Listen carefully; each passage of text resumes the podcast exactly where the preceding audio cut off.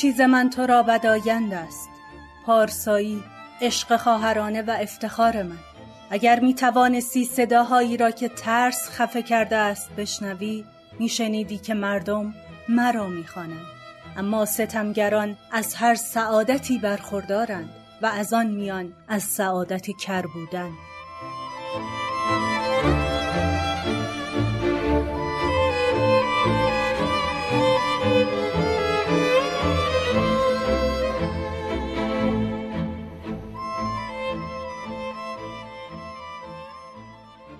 پادکست دراما رو میشنویم من مرزه محمدزاده هستم و با همراهی محمد امین اندلیبی این پادکست رو تولید می‌کنیم پادکست دراما راجع به هنر درام، تئاتر یا نمایشه که توی اون از تاریخ تئاتر و اینکه چطور به وجود اومده و چه مسیری رو تا الان طی کرده صحبت می‌کنیم. از نویسنده ها و نمایشنامه ها و کارگردان های بزرگ میگیم و سعی می‌کنیم بررسی کنیم که هر کدوم توی تاریخ تئاتر چه تأثیری داشتن و چه نقاط عطف و جریاناتی رو به وجود آوردن. اگه به هنر تئاتر علاقه دارین و دوست دارین از تاریخ تئاتر بیشتر بدونین با ما همراه باشین.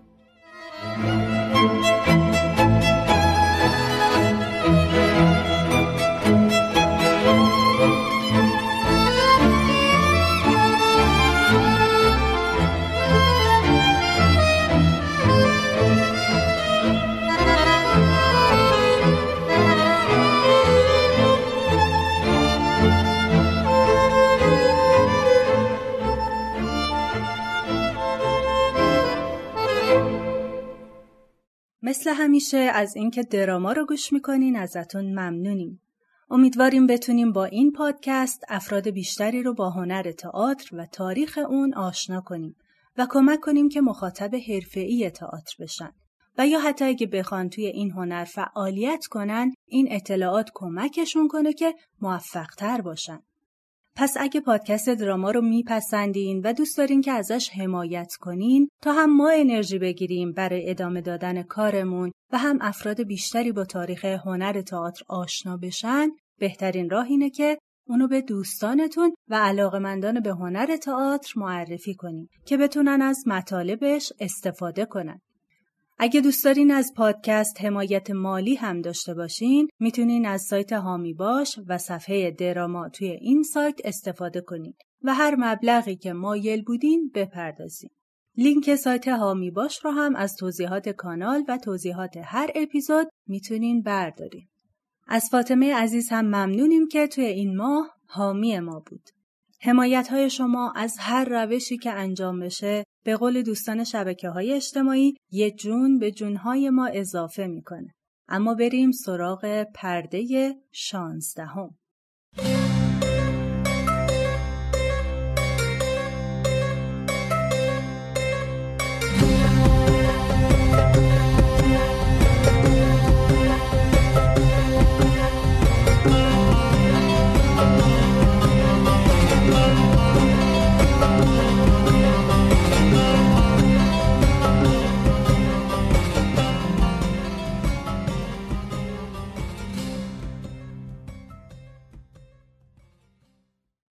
متنی که اول پادکست خوندم از نمایشنامه آنتیگونه نوشته سوفوکل بود.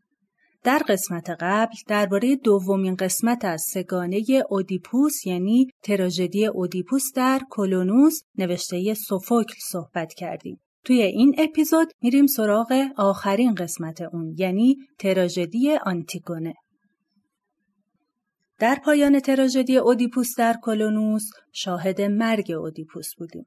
بر اساس داستانهای استوره‌ای بعد از اینکه اودیپوس مرد دخترای اون یعنی ایسمنه و آنتیگونه در حالی که بین دو برادرشون جنگ بود داوطلبانه به تب برگشتن و توی کاخ داییشون کرئون اقامت کردن.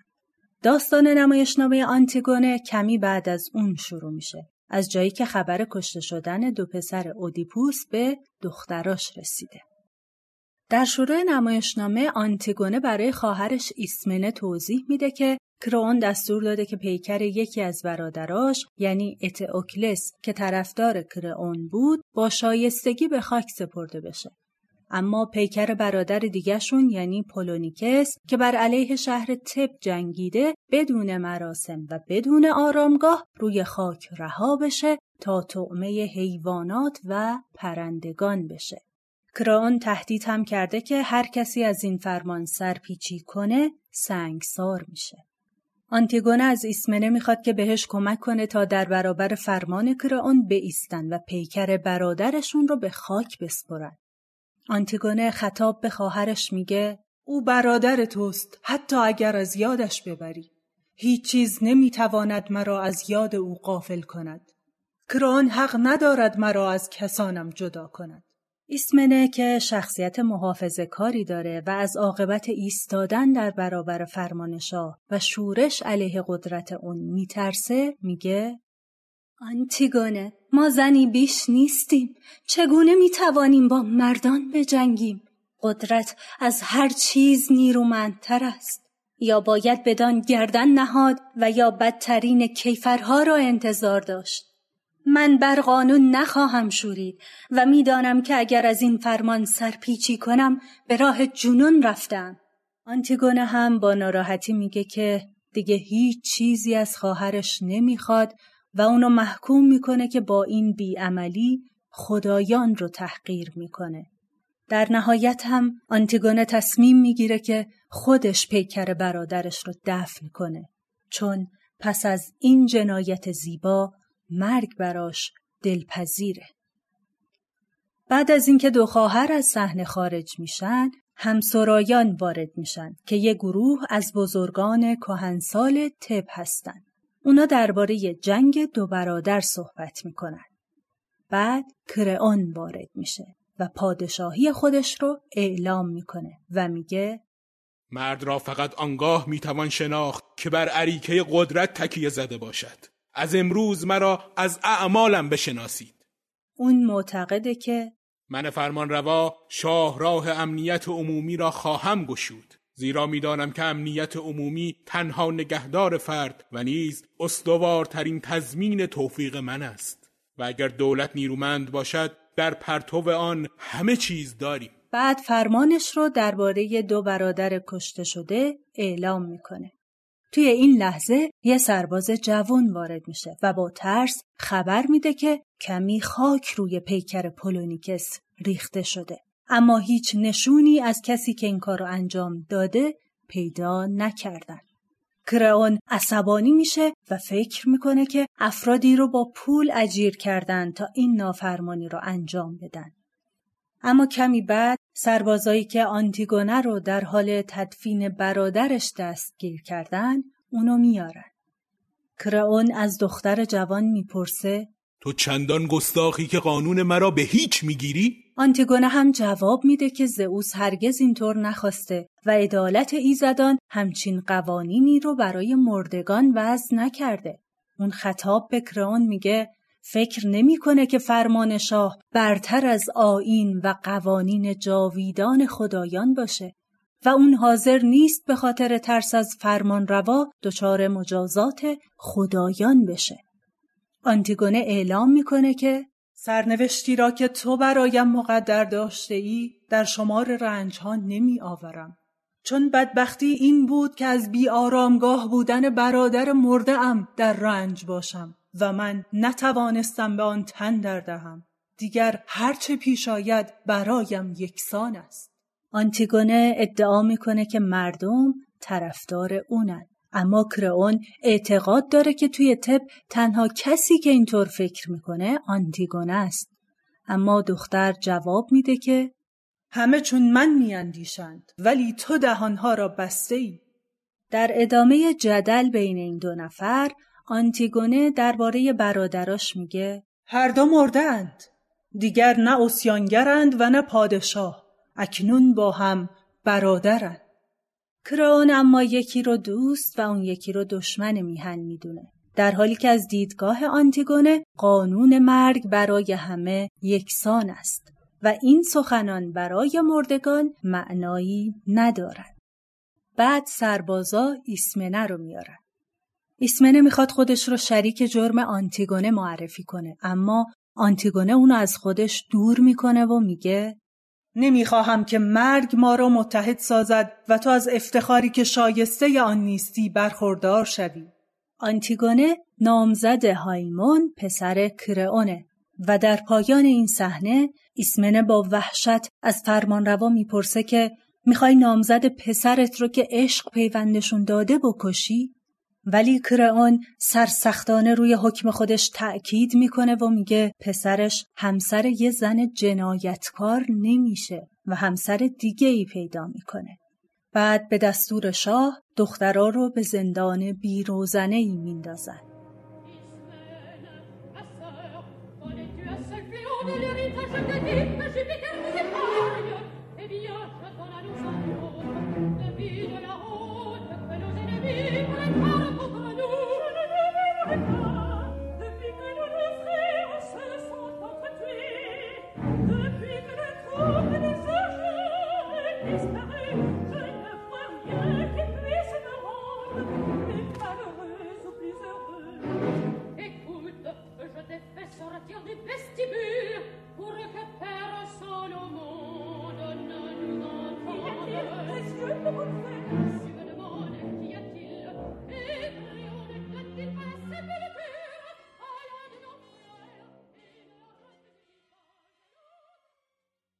هایمون به دیدن پدرش میاد.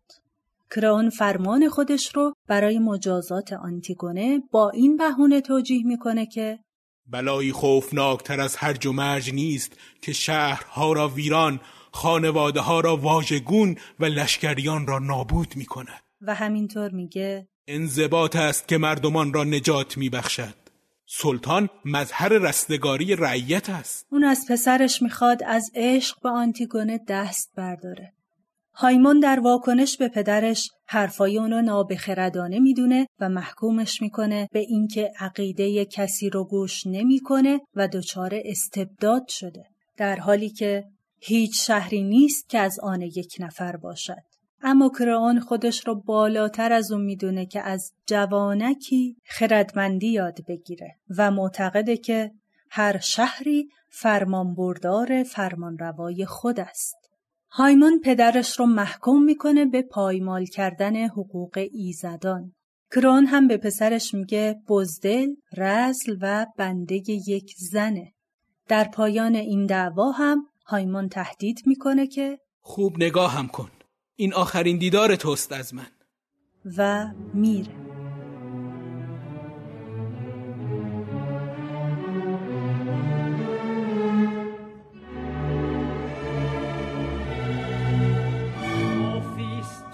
le crime et la sentence. Viens-tu vers nous en rebelle ou te sommes-nous toujours aussi chers Je m'incline, il n'est pas le mariage qui tienne en face de tes sages conseils. Un fils doit obéir. À quoi servent les fils? À aimer nos amis et à faire à nos ennemis tout le mal qu'ils méritent. On gèle dans les bras d'une épouse indigne. Laisse donc cette jeune personne épouser quelqu'un aux enfers. Elle parle de loi de Jupiter, de loi de sang. Halte Si je souffre, que mes proches se révoltent, que puis-je attendre des Thébains Sévère pour tous, sévère pour personne.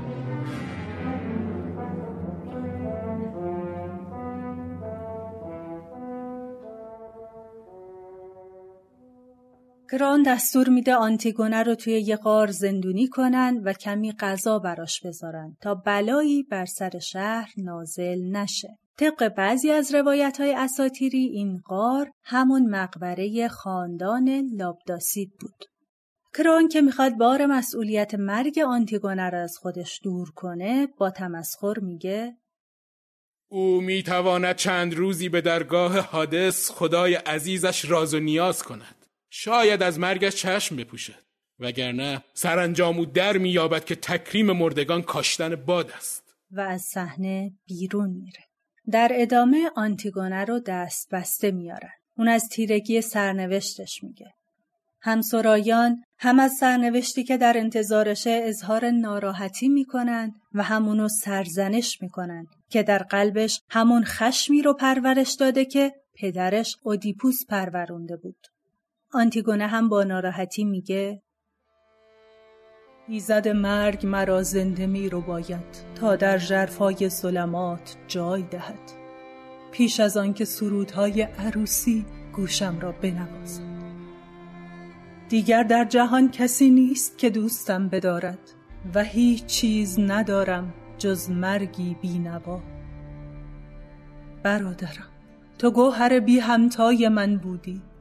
محبوب تر از شوهر محبوب تر از فرزند تنها به خاطر تو زندگیم را فدا کردم و هیچ موجود دیگری سزاوار چنین ایثاری نبود بی کس و بی دوست به نزد مردگان فرو می روم.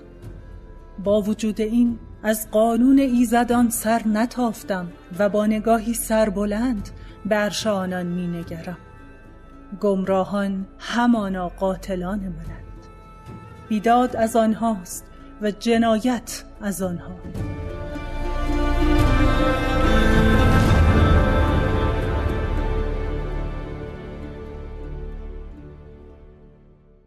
توی صحنه بعد تیرسیاس پیشگو به عنوان صدای خدایانی که تا اون زمان ساکت بودن از راه می‌رسه تا پیشگویش رو درباره تصمیمهای شاه به اون بگه.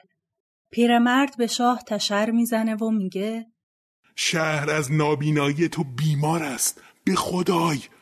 تنها کسی خردمند و خوشبخت است که خطایش را جبران کند. نه آنکه به آن ببالد. تیرسیاس از کرون می‌خواد که حرمت پیکر مرده ها رو نگه داره.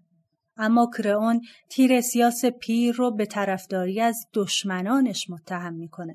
و به شدت روی تصمیم خودش برای دفن نشدن خواهرزادش اصرار می‌کنه.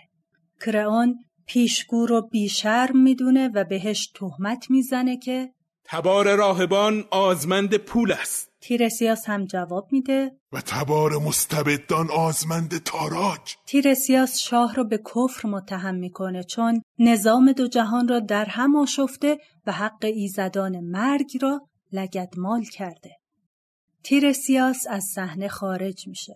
کرون با اینکه از گفته های اون پریشون شده اما اول تسلیم شدنش رو محال می‌دونه. با این حال به قدری ترسیده که میگه لعنت بر من باد. تسلیم شدن جام فرساست. قلبم را از ریشه می‌کنم. فقط تقدیر می‌تواند کرون را به زانو درآورد. اون میره که آنتیگونه رو از قار آزاد کنه. بعد از رفتن کرئون همسرش ملکه اورودیکه وارد میشه.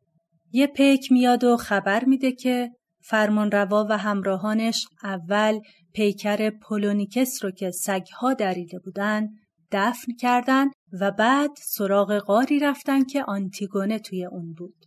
اما وقتی می‌رسن صدای ناله های هایمون رو میشنون و می‌بینن که آنتیگونه خودش رو با بندی از پیراهنش دار زده. و هایمون پیکر بیجان اونو در آغوش گرفته و گریه می‌کنه. پسر با دیدن پدرش خشمگین میشه و به صورتش تف می‌کنه و خنجرش رو می‌کشه و به سینه خودش فرو می‌کنه.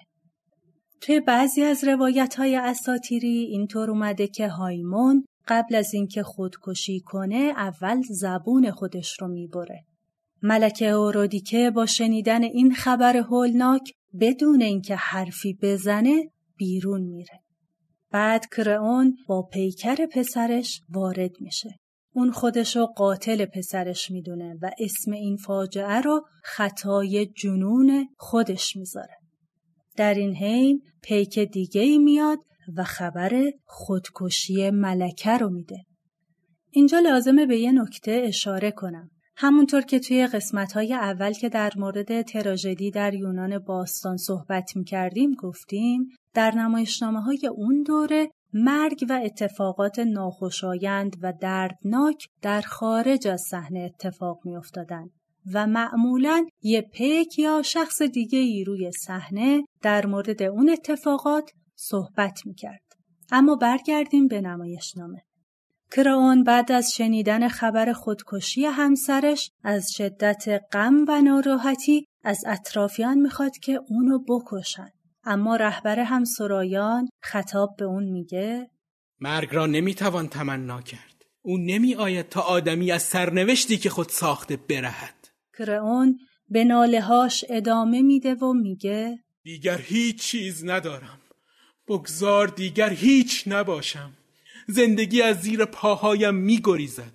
بگذار تا مرگ بر سرم فرود آید. در پایان رهبر همسرایان میگه تو بر ایزدان ناسزا راندی آنها کبریای تو را در هم شکستند توانایی آنان را باز شناس عدالت آنان را بپذیر خدایان فرمان روایان جهانند و به پاداش این رنج تو را خرد میبخشند که سرچشمه خوشبختی است.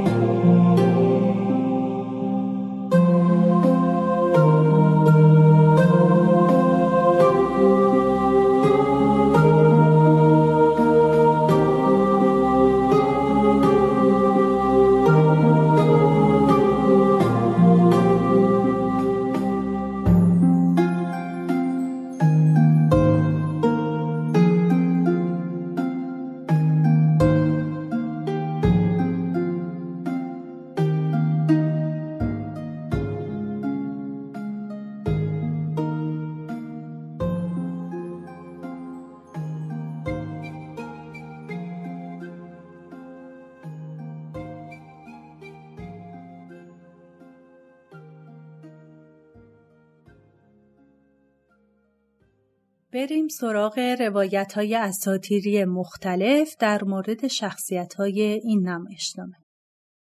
در مورد شخصیت کرئون به این موارد می‌تونیم اشاره کنیم.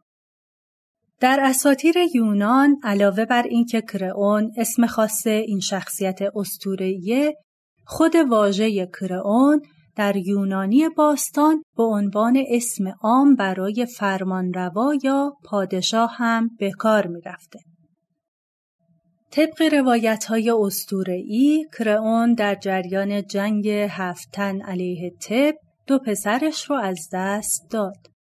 مگارئوس در طول نبرد کشته شد و پسر دیگش منویکئوس که هم اسم پدر کرئونه از فرمان حاطف تبعیت کرد و برای تضمین پیروزی تب مجبور شد خودش رو قربانی خدای جنگ یعنی آرس بکنه. و از بالای برج خودش رو به لونه مارها انداخت. توی قسمت هشتم راجع به نمایشنامه هفت دشمن تب نوشته خلوس صحبت کردیم. توی بعضی از روایت ها اینطور اومده که بعد از جنگ بین دو پسر اودیپوس و کشته شدن اونا کرئون نایب السلطنه لاوداماس پسر خردسال اتئوکلس یعنی همون نوه اودیپوس شد. در واقع خودش مستقیم پادشاه نشد. بر اساس یه روایت خیلی قدیمی هم وقتی لاوداماس بزرگ شد امهاش آنتیگونه و ایسمنه رو در معبد هرا سوزوند. اما تا جایی که توی روایات اساتیری اومده انگیزش مشخص نیست. درباره سرنوشت کرئون بعد از این ماجراها هم گفته شده که اون بزرگترین دخترش مگارا رو به همسری هراکلس درآورد.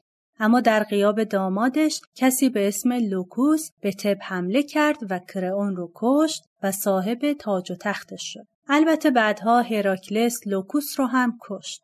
درباره هراکلس هم توی قسمت یازدهم مفصل صحبت کردیم. توی یه داستان دیگه کرئون قبل از همه این قضایا و وقتی کشته شد که می‌خواست اودیپوس را از کلونوس بدزده اما تسئوس اونو به قتل رسوند. علاوه بر این کرئون شخصیت دیگه هم به همین اسم در اساتیر یونان وجود داره که پادشاه کورینت بود که داستانش رو در قسمتهای آینده به طور مفصل توی توضیح تراژدی مدعای اوریپید تعریف می‌کنیم. در مورد آنتیگونه هم میشه به این مسئله اشاره کرد که در روایت اساطیری دیگه‌ای گفته شده آرگیا همسر پولونیکس برای تدفین پیکر اون به آنتیگونه کمک کرد. اونا پیکر رو شب هنگام در نور مهتاب کشون کشون به طرف تل مرده سوزی اتئوکلس بردن که هنوز داشت میسوخت و پیکر رو اونجا گذاشتن که بسوزه. نگهبانا هم اونا رو دستگیر کردن و پیش کرئون بردن. فرمان روا اونا رو محکوم به مرگ کرد اما با ورود سپاهیان آتن به رهبری تسئوس این دو زن نجات پیدا کردند. دو شخصیت استورهی دیگه هم به همین اسم وجود دارند. یکی دختر شاه اعوروتیون فرمانروای منطقه فتیا و اون یکی دختر لاومدون شاه تروا که خودش رو در زیبایی با ایزدبانو هرا مقایسه می‌کرد و به همین علت مجازات شد و موهاش تبدیل به مار شد. اما بعدها خدایان بهش رحم کردن و به لکلک تبدیلش کردن. بعد از اونه که این پرنده مار شکار می‌کنه. در مورد هایمون هم دو روایت استورهی دیگه غیر از روایت سوفوکل گفته شده. یکی اینکه اون قبل از این داستانها و از اولین کسانی بود که توسط اسفینکس یا ابوالهول بلعیده شد که توی قسمت سیزدهم درباره اون صحبت کردیم. توی یه داستان دیگه هم سرنوشت هایمون شبیه تراژدی آنتیگونه بود اما اون خودکشی نکرد بلکه در غم معشوقش از غصه دق کرد. روایت سوم رو گویا اوریپید توی یه تراژدی که به دست ما نرسیده اینطور گفته که کرئون آنتیگونه رو برای مجازات شدن به هایمون میسپره. چون طبق قانون زنی که شوهر یا نامزد داشته باید به دست اون مجازات می شده. اما هایمان وانمود کرد که حکم رو اجرا کرده و یه مدت آنتیگونه رو مخفی کرد. بعد با هم فرار کردن. از ازدواج اونا پسری به دنیا آمد که بعدها به تب برگشت و توی بازی هایی که به افتخار درگذشتگان برگزار می‌شد شرکت کرد. وقتی پسر لباسش رو در آورد، کرئون یه علامتی رو روی بدنش دید که اون علامت رو طبق رسم خاندان اونا وقتی که کودکی به دنیا می اومد بانوک نیزه روی بدن شخص حک می کردن.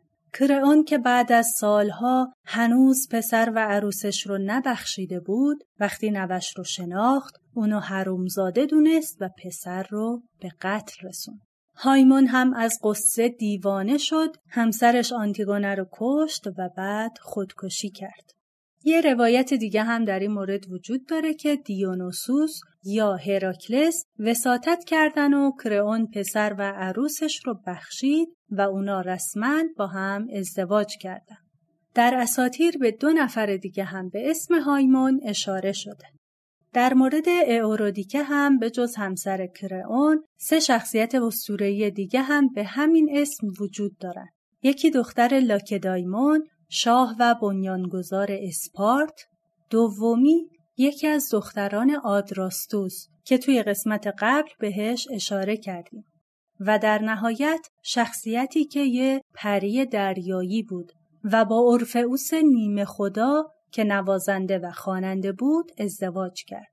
وقتی که یه مار این اوردیکه رو کشت، اورفئوس به جهان زیرین رفت و با هنر موسیقی خودش حادث خدای جهان مردگان رو مجاب کرد که اوردیکه رو رها کنه. حادث هم قبول کرد به شرطی که اورفئوس تا قبل از رسیدن به جهان بالا به اورودیکه نگاه نکنه. اما در نزدیکی دروازه جهان بالا اورفئوس ترسید اورودیکه پشت سرش نباشه و برگشت و بهش نگاه کرد و برای همیشه اونو از دست داد.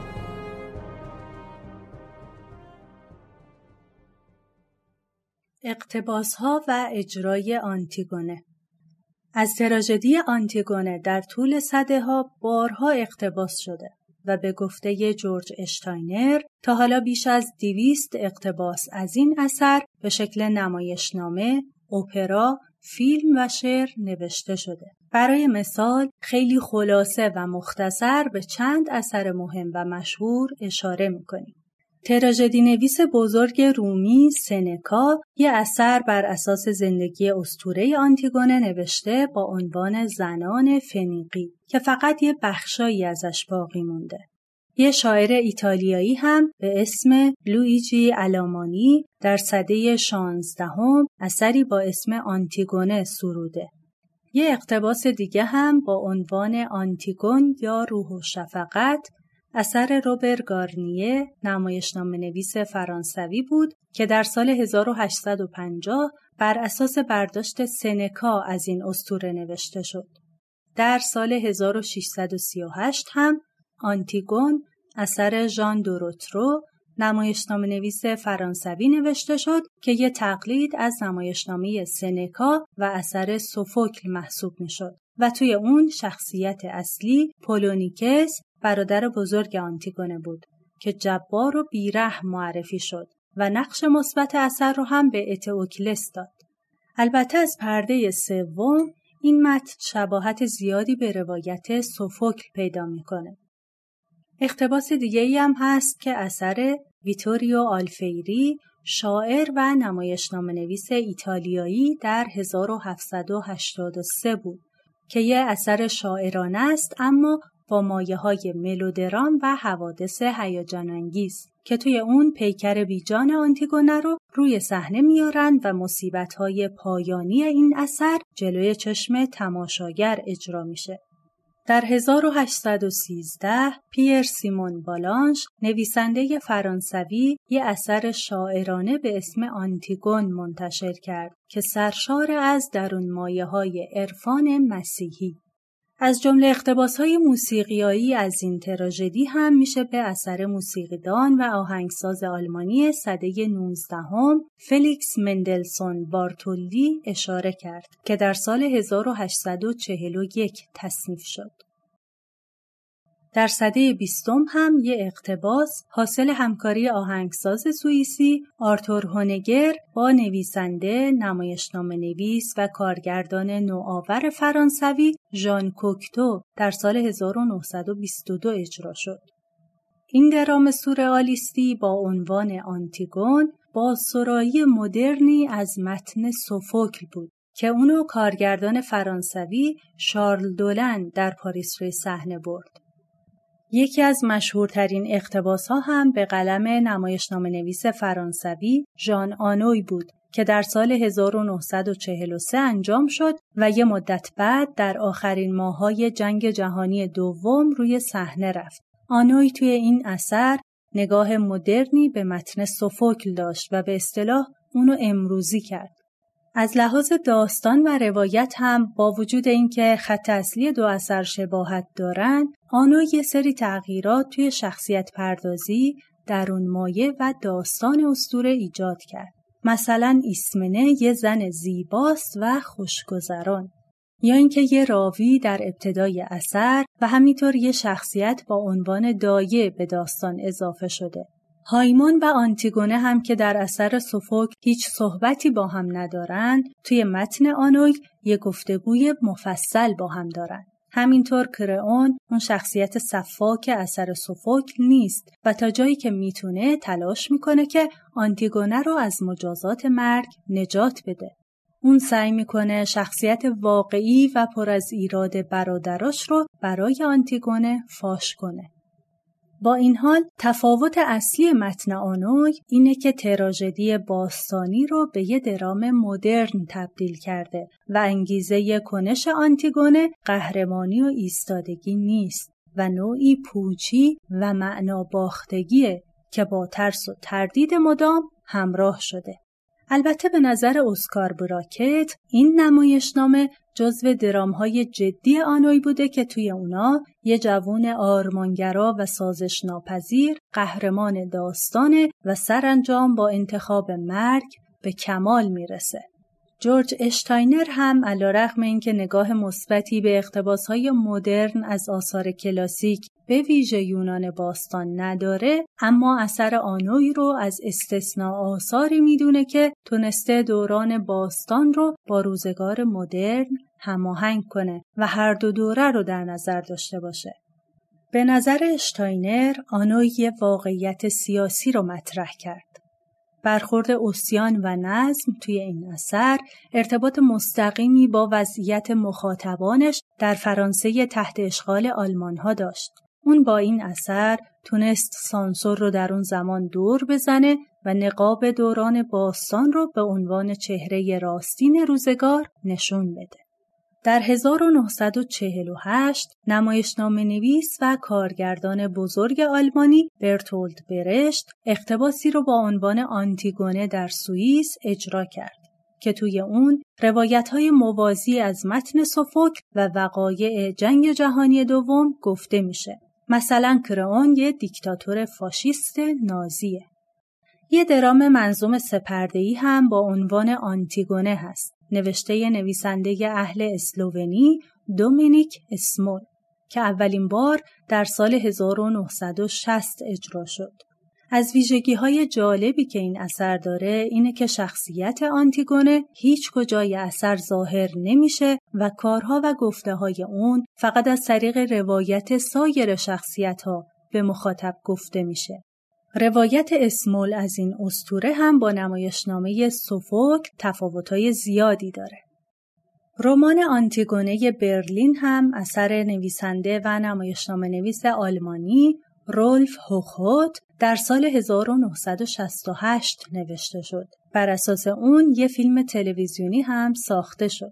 هوخوت در تاریخ تئاتر سده بیستم با نمایشنامه مثل نماینده و سربازها به عنوان یکی از نویسندگان تئاتر مستند مطرح شد که گونه ای از تئاتر در دهه 1960 آلمان بود که توی اون حوادث واقعی به نمایش در می اومد که بیشتر حادثه های دوران نوشته شدن همون اثر مستند بود. رمان آنتیگونه برلین هم اثر مستندی درباره جلوگیری از تدفین قربانیان جنگ در قرن بیستم. نمایشنامه نویس مشهور آفریقایی جنوبی آسول فوگارد به همراه جان کانی و وینستون نتشونا در سال 1973 اقتباس آزادی انجام دادن با عنوان جزیره که با محتوای ضد رژیم آپارتاید یا نجات پرست نوشته شد. توی این نمایشنامه دو زندانی نقش کرئون و آنتیگونه رو بازی می‌کنن و یه سری اتفاقا برای اونا میافته.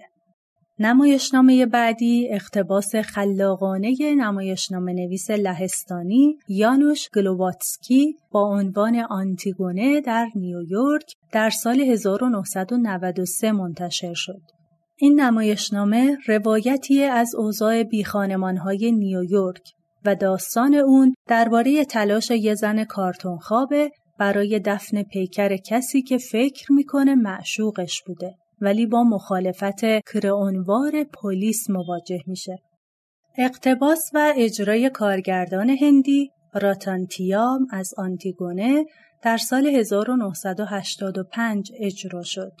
کارگردان برای اجرای این اثر از های اجرایی ایالت مانیپور هندوستان استفاده کرد. مثل یه سری تکنیک های حرکتی که از هنر رزمی سنتی این منطقه گرفته شده.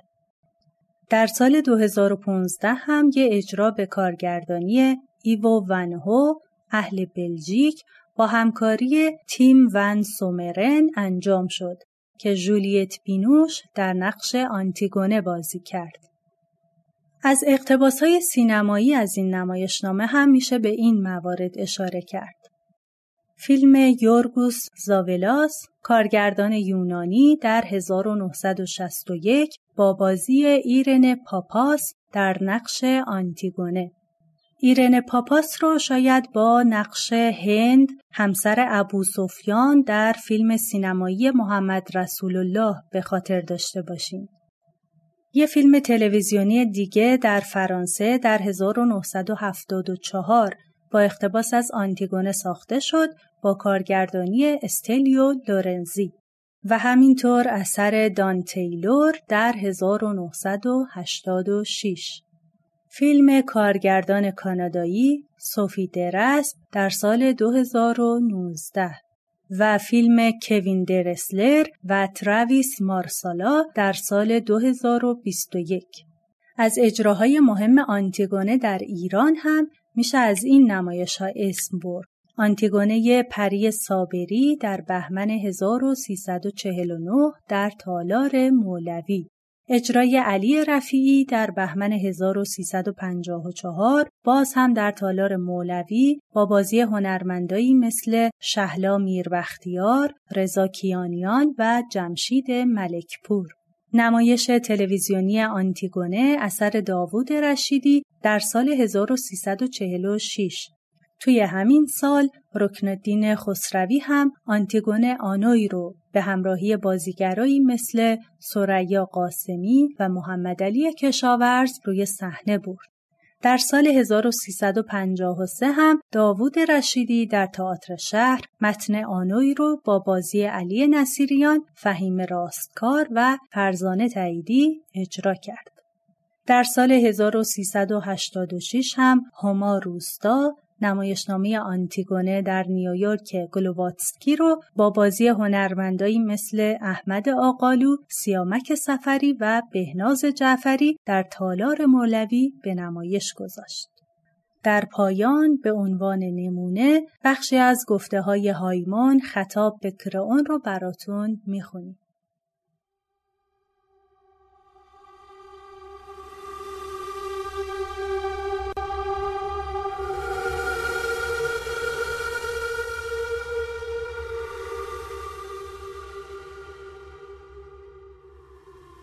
من در شهر چیزهایی میشنوم که تو نمی‌توانی بشنوی. سخنانی که در حضور تو فرو میخورندش. زیرا تو آنها را خوش نداری. تو مردمان را میترسانی و تنها نگاهت دهانها را میبندد. شهر سوگوار است. همه بر این دختر جوانی که شریف ترین زنانش می‌دانند مویه می‌کنند. می‌گویند آیا پاداش پر افتخارترین کارها ننگین ترین مرگ هاست؟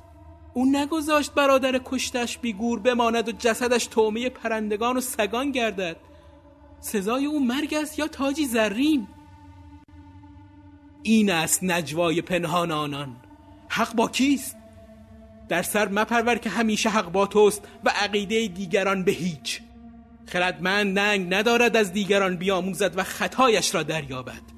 لجاجت از ابلهی است نه خردمندی. از درخت ها بیاموز. آنگاه که با جنبش طوفان هماهنگ گردند نازکترین شاخساری به جا میماند. ولی آنگاه که در برابر باد گردن افرازند از ریشه برکندند.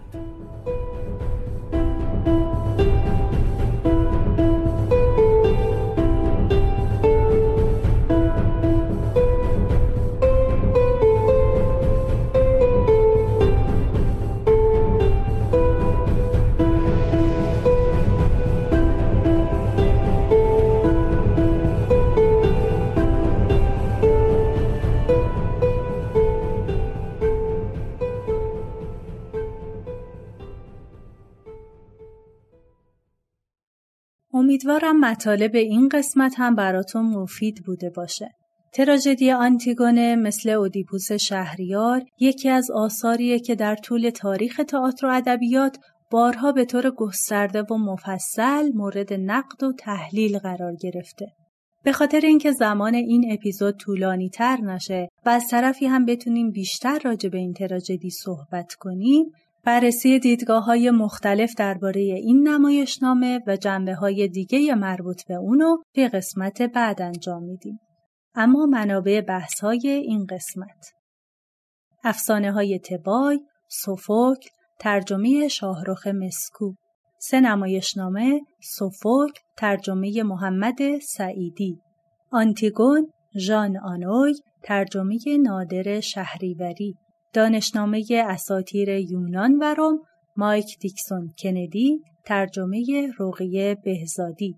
فرهنگ اساتیر کلاسیک مایکل گراند و جان هیزل ترجمه رضا رضایی. فرهنگ اساتیر یونان و روم جوئل اسمیت ترجمه شهلا برادران خسروشاهی. فرهنگ آثار جلد اول ترجمه رضا سید حسینی و دیگران. تاریخ تئاتر جهان اسکار براکت جلد سوم ترجمه هوشنگ آزادیور. تاریخهای تئاتر فیلیپ زاریلی و دیگران ترجمه مهدی نصرالله زاده مرگ تراژدی جورج اشتاینر ترجمه بهزاد قادری. تئاتر ایران در گذر زمان جلد دوم از 1342 تا 1357 نوشته کازم شهبازی و اعظم کیانفراز